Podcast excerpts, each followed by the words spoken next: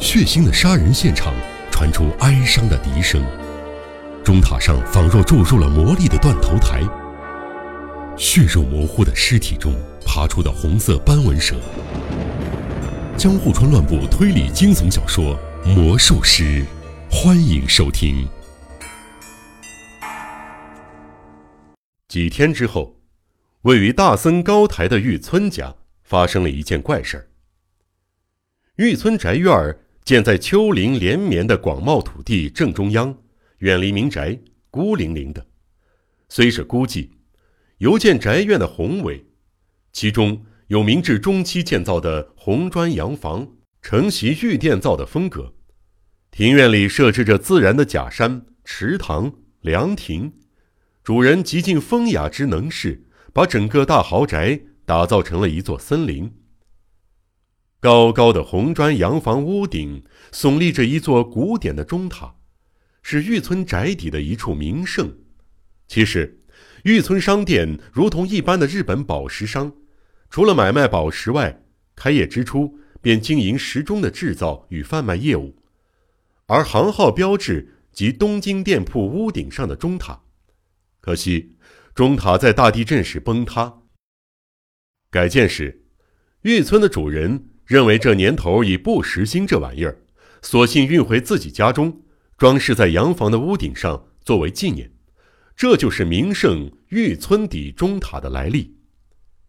附近的中学生都习惯称这里为玉村的幽灵塔，是受泪香幽灵塔的启发想到的。不过，这种说法也不是毫无根据。在丘陵山地正中央建一座孤零零的宅邸。宅邸的中央再耸立一个古典的红砖建筑，总觉得就像是故事中的幽灵塔。钟塔上，光数字盘的直径就长达两间，十分的巨大。虽是古典的发条钟结构，但制作相当的精巧，即使经历了大地震，依然精准。而今与人齐高的粗大钢铁指针行走如常，时刻一到。就会像教堂钟那样冥想。寂寥山丘上的独栋豪宅——幽灵塔，且住在其中的是遭邪魔般的怪贼盯上的玉村氏一家。这些背景果真孕育出诡异的犯罪事件。玉村一家面对接踵而来的怪事有多恐惧，自然不必赘述。他们拜托警署派遣刑警在门口站岗。并增雇男佣人，努力以万全的防备措施应对不见踪影的敌人。二郎目睹了凶杀案的全过程，而妙子为了那梦魇般的预感，惶惶不可终日。他们两个人陷入恐慌，不难理解，但父亲玉村的恐惧从何而来？他们实在想不透，找不到父亲害怕凶贼的理由。尽管他嘴上不说。但莫非他其实对这恐怖复仇鬼的真面目了然于胸？有一次，二郎毫不客气的提起这件事儿，玉村含糊的回答：“哎，我本人绝对不曾与人结怨，你叔叔福田也一样，我不认为他会与人结下深仇大恨。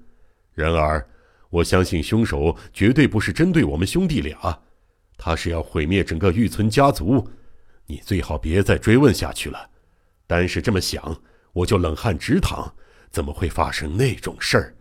唉。二郎打破砂锅问到底，玉村就是不愿透露更多。话说某一天，玉村二郎出门找东京的朋友玩了一整天，傍晚时分才回到大森的宅院。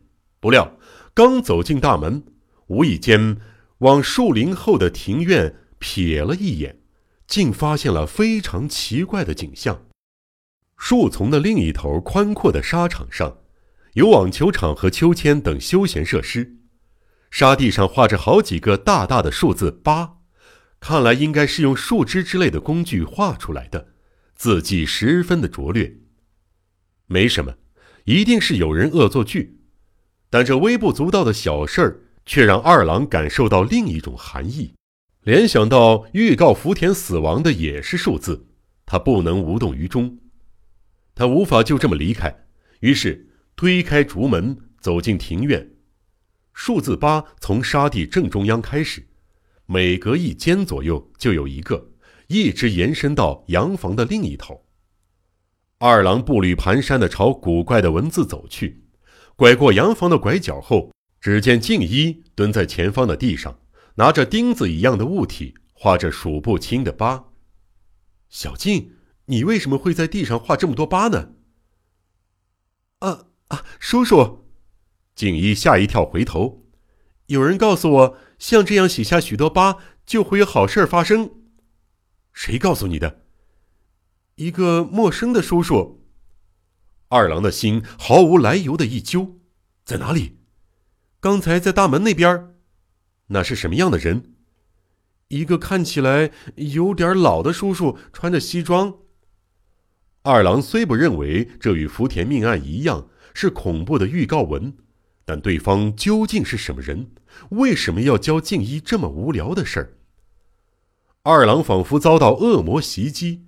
怀着复杂的心情走进洋房中自己的书房，他从窗户望向庭院，静一仍不知疲倦的继续写着八。此时，最近雇来清扫庭院的一名叫英吉的老头，手上拿着一只用橡皮筋和分叉树枝制成的弹弓，从后面靠近静一。小少爷，爷爷送给你一件好玩的东西。哈哈哈哈英吉笑眯眯的唤住静一：“那是什么？这叫弹弓，你见过吗？是做什么用的呢？打鸟用的，还可以打别的。那你瞧瞧。”老头说着，捡起一颗石子儿，拉紧橡皮筋儿。爷爷可是个弹弓高手，看我打下八角金盘的叶子，从上面数第二片啪！怎么样，厉害吧？接下来。咦，你姐姐在阳台上喝着什么呢？哦，她绷着脸，一定是很苦的茶。少爷，你看好了，这次爷爷要打中那只杯子。听到老头的话，连静一都不禁露出怀疑的神色，更别提成年人二郎。他诧异的在心里嘀咕着：“英吉老头是不是疯了？”紧接着，石头啪的弹了出去。二郎头上的阳台传来“锵”的瓷器破碎的声响，紧接着是妙子“呀”的惨叫声，石子准确击中茶杯。